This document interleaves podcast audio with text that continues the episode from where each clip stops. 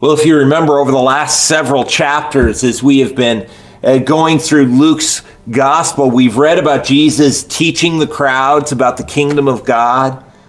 And he's called disciples to come and to follow after him. And he's been healing the sick and freeing the oppressed from demons.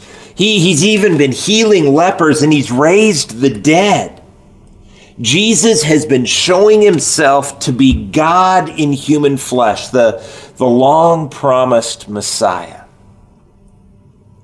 And so it's no surprise in verse 18 that we read that John's disciples told John about all these things. They were amazing things. Of course, they would be telling John about them, but you have to ask this question why are they having to tell John? Why isn't John seeing this for himself? Well, it's this John has been arrested by Herod Antipas and has been placed in prison.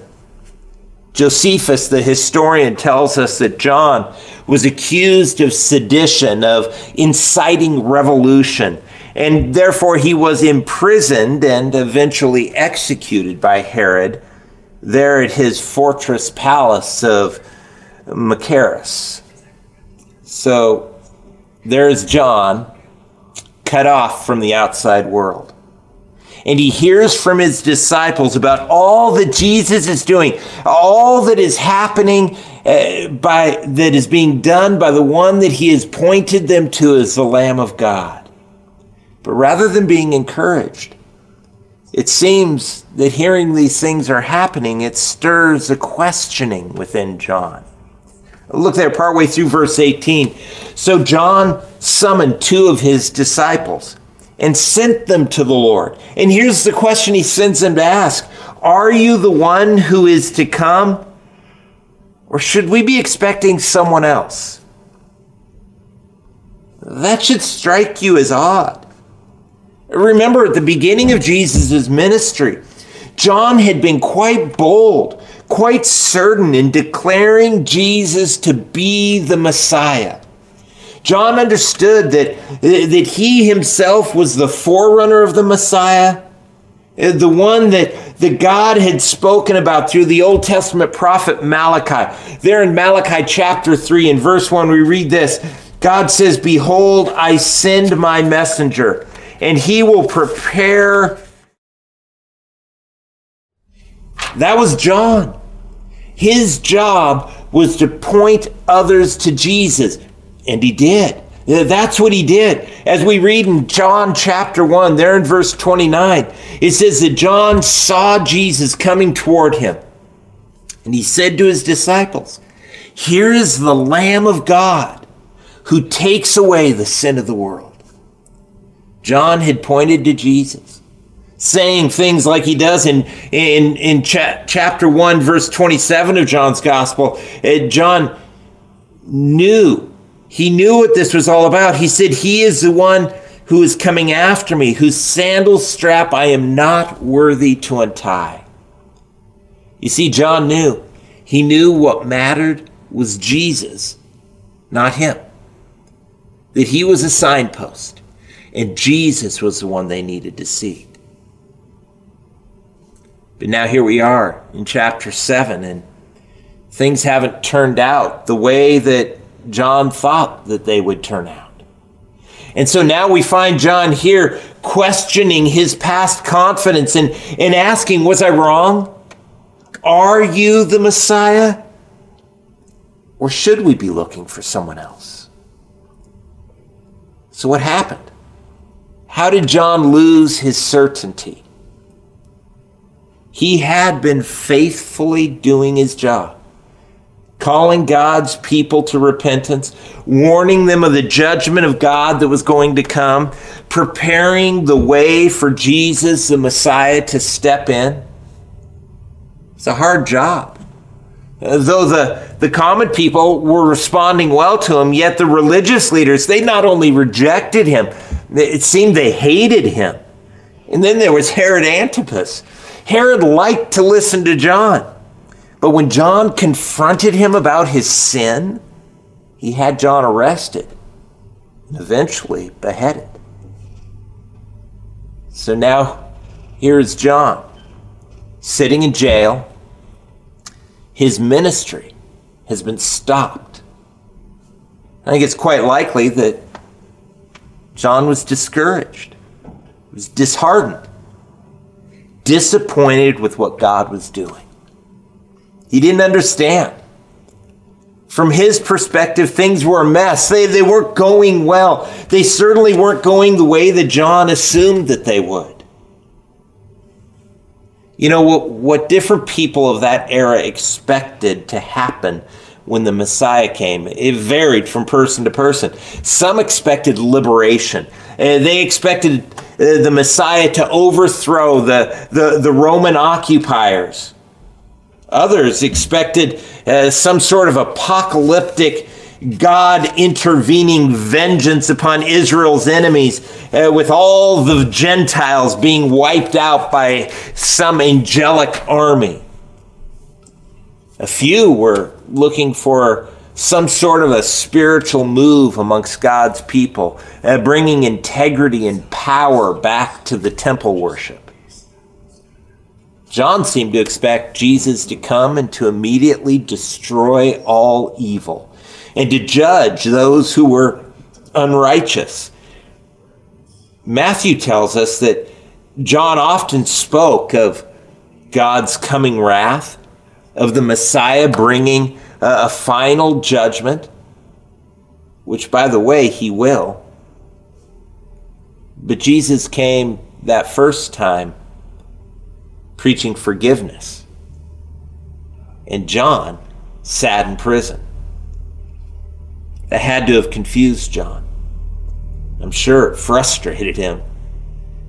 Here was Jesus doing many of the things that the Messiah was supposed to do, but he hadn't taken over.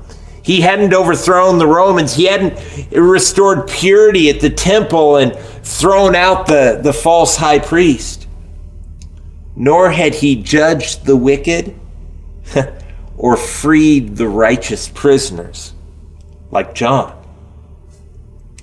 We might phrase John's question like this Jesus, why aren't you doing the things that I thought you would do? Yes, that? I know I have. There have been so many times when I've prayed the Lord to act, to intervene, to do something that, uh, that just had to be a good thing. And so God had to do it. And yet he didn't. In the midst of this, we're reminded of the fact that Jesus was doing many very good and amazing things. Look at verse 21. At that time, Jesus healed many of diseases, afflictions, and evil spirits.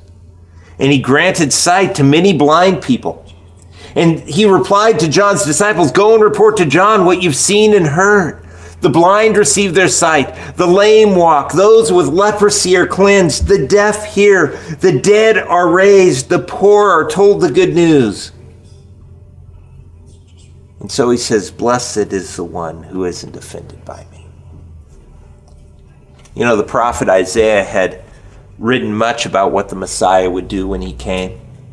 In Isaiah chapter 61, there in verses 1 and 2, a passage which, by the way, Jesus, if you remember, read at the beginning of his ministry when he was there in Nazareth. There, Isaiah writes, The Spirit of the Lord God is on me, because the Lord has anointed me to bring good news to the poor. He has sent me to heal the brokenhearted, to proclaim liberty to the captives and freedom to the prisoners, to proclaim the year of the Lord's favor and the day of our God's vengeance, to comfort all who mourn. In Isaiah chapter 29, Isaiah wrote this On that day, the deaf will hear the words of a document, and out of a deep darkness, the eyes of the blind will see. The humble will have joy after joy in the Lord, and the poor people will rejoice in the Holy One of Israel. Jesus had been doing many of those things. Think of just the last few chapters in the Gospel of Luke. Just as Isaiah had foretold, the blind, the lame, and the deaf were being healed. The dead were being raised. The poor were being given the good news. And so Jesus answers John's question. He tells John's disciples, Go back. Tell John what you've seen, what you hear. Tell John what I'm doing, that I'm fulfilling the words of Isaiah. Tell John, yes, I'm the Messiah. I am the one. I want you to notice something here. Something that I think is so interesting, especially in the Gospel of Luke, we see that much of Jesus' ministry was toward those who were outcasts. They were the rejected ones, the outsiders, those who were considered unclean, oh, those who were sick and broken and in need, those who were sinners, considered to be on the outside. Some of you might relate to that. You might feel like an outsider when it comes to church. I want you to know this. You are Jesus' kind of people. He's for you. And He's calling you. He welcomes you in. And He invites you to turn, to follow Him. Well, Jesus was doing many, many good things. But there were some things that Isaiah spoke of that Jesus didn't do. At least not that first time that he came. I think that's why he tells John, eh, Blessed is the one who is not offended by me. He's saying, John, here's what I'm doing, but I'm not doing these other things yet. And if you can hang on, if you can understand this, you'll be blessed. You see, Jesus is coming again. He came the first time and he will come a second time. Hebrews chapter 9 talks about this. Uh, there in verse 28, the writer of Hebrews says this Christ, having been offered once to bear the sins of many, will appear a second time. Not to bear sin. He came the first time to bear sin, but now he will come a second time to bring salvation to those who are waiting for him. In other words, the first time Jesus came as the humble servant to die on the cross to pay the price for my sin and for yours. But he's coming back.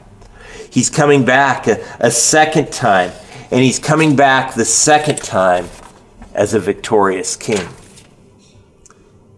And then, then he will complete the tasks that Isaiah foretold and that John was looking for. Then he will bring judgment against all sin. He will set the righteous captives free and he will set every wrong to rights. That day will come, as Jesus says in Matthew chapter 25, when the Son of Man comes in his glory and the angels with him, and he will sit on his glorious throne. That day has not yet come. It had not come in, in John's day, and it has not come yet in our day. But let me tell you this it's coming soon.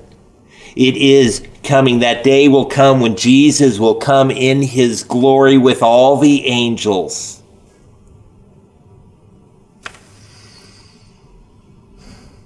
That being the case, that Jesus had not come in glory, that Jesus had not set to right all those things that were wrong. How was John and how were Jesus' other followers supposed to respond to these things? Things that, that honestly, at that point, I don't think they really understood. What was John supposed to think about his own story? The fact that his ministry was cut off. He had been faithful. He'd done what God had called him to do, and yet here he is, stuck in prison. You know, Luke doesn't directly address this question here, and yet he does give us a hint to the answer by simply recounting for us what it is that Jesus says next. Uh, look at verse 24. After John's messengers left, he, that is Jesus, began to speak to the crowds about John. What did you go out into the wilderness to see? A reed swaying in the wind? So Jesus asks the crowd, and remember these crowds, many of them, uh, they had gone out to hear John preach long before they began to follow Jesus. In fact, many of them were probably following Jesus because they'd been there with John when John pointed to Jesus and told them, This is the Messiah, this is the one to follow. So Jesus asks them, Why did you go out to hear John? Was it just to see the scenery? No, that wasn't it. Look at verse 25. What then did you go out to see? A man dressed in soft clothes? No. He says, See those who are splendidly dressed live in luxury and are in royal palaces. And John was far from that. John wore camel skin and leather. He was rough and rugged. Eh, though it is a little bit ironic because John was at that very moment in a palace. Okay, yes, he was in the dungeon prison of a palace, but he was there with Herod at the palace of uh, Machaerus. Jesus continues, What then did you go out to see? A prophet? And Jesus says this, Yes, that's it. A prophet. He says, I tell you, more than a prophet. This is the one about whom it is written, See, I am sending my messenger ahead of you, and he will prepare your way before you. You see, John was a prophet. They went out to see and to hear John because God was speaking through him. And John was more than just a prophet, he was the Messiah's forerunner. And because of that, verse 28 tells us, I tell you, among those born of women, no one is greater than John. You see, John held a position of immense honor and dignity. Even though John was wearing his coarse clothing and eating his odd diet, this rough man of the wilderness, and yet he is the man that God chose to, to pour such honor and dignity upon him. No other human being got to do for Jesus what John got to do. John not only pointed people to Jesus at the very beginning of Jesus' ministry. But don't forget this John was the one who baptized Jesus. No one had a greater honor than that. Look again at verse 28, though.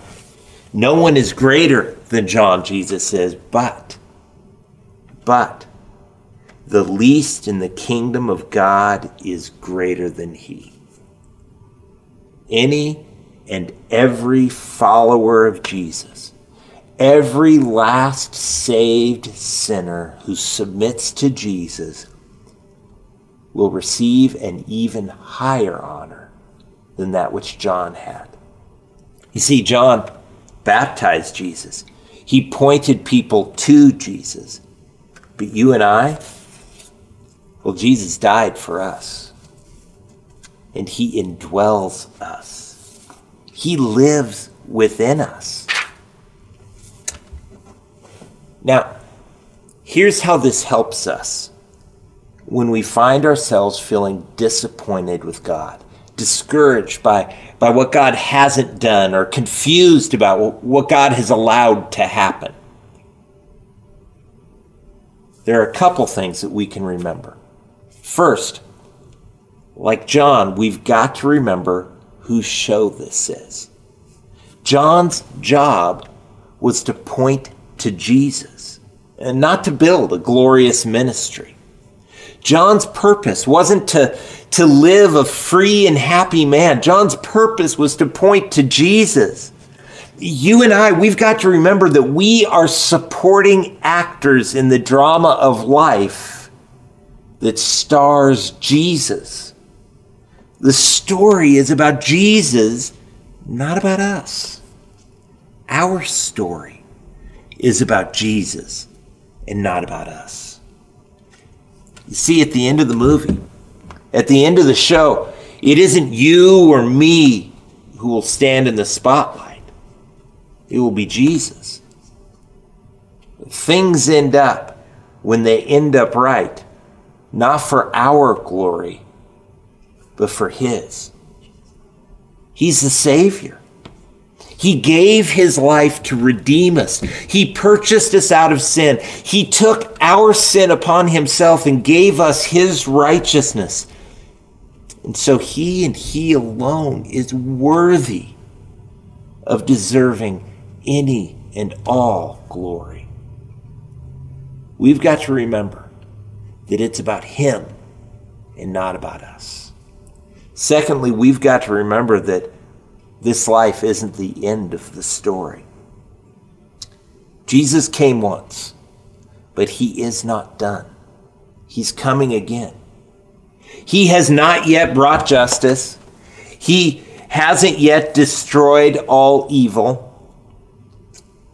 That hasn't happened yet, but it will. It will happen. And even if you or I, if we die first, remember death is not even our end. It is nothing more than a transition from this life into eternity. If we don't see Christ's justice in this life, we will see it. We'll see it in eternity. The day will come, and that day is getting closer and closer when every knee will bow and every tongue confess that Jesus Christ is Lord. So, what you do when you find yourself confused, even disappointed with God and with what He's done or left undone, it's so vital that you remember that this is His story. Your situation may not make sense if you view yourself as the main character. But I promise you this when you put God at the center of your story, the end makes sense. And secondly, when you remember that even when we're done here, we're not done. We have all of eternity ahead of us. Oh, sure there will be much that here in this life will remain broken, that it will be fixed there. It will be set right there because Jesus isn't done yet. There are wrongs that haven't been righted, but they will be. There's justice that has not yet been brought about, but it will. So keep your eyes on Christ. Look for and long for that day because it's getting closer. Let's pray. Father, I, I thank you so much for your word. God, I thank you that you, you show us John's struggles, God, because we can relate to that. And Father, this morning I pray especially for those who today find themselves struggling because you haven't done what they thought you would do. Things haven't worked out the way that they had hoped and prayed that they would. I pray that you would comfort their hearts, that you would minister to them, and that God, in the midst of their disappointment, in the midst of their confusion, would you remind them that they are a part of a much grander story. And that if they will be faithful to point to you, come what will, that they will play their part well. Will you remind us, Lord, that this life isn't the end? That we aren't living just for the sake of that which takes place from, from our birth to our death, but we are living in light of the reality that we will be with you for all of eternity. God, help our thinking to maintain that proper context. And Father, I pray that you'd encourage us. you'd strengthen us, you'd bind us together. And God, even in this, this season where we are, we are dispersed abroad, you'd connect us. God, that we would be praying for each other, reaching out to each other, ministering to each other, encouraging and challenging each other. God, may your church emerge from this season stronger, more vital, more active than it has been in a long, long time. Work in us, Lord. We pray it in Jesus' name. Amen.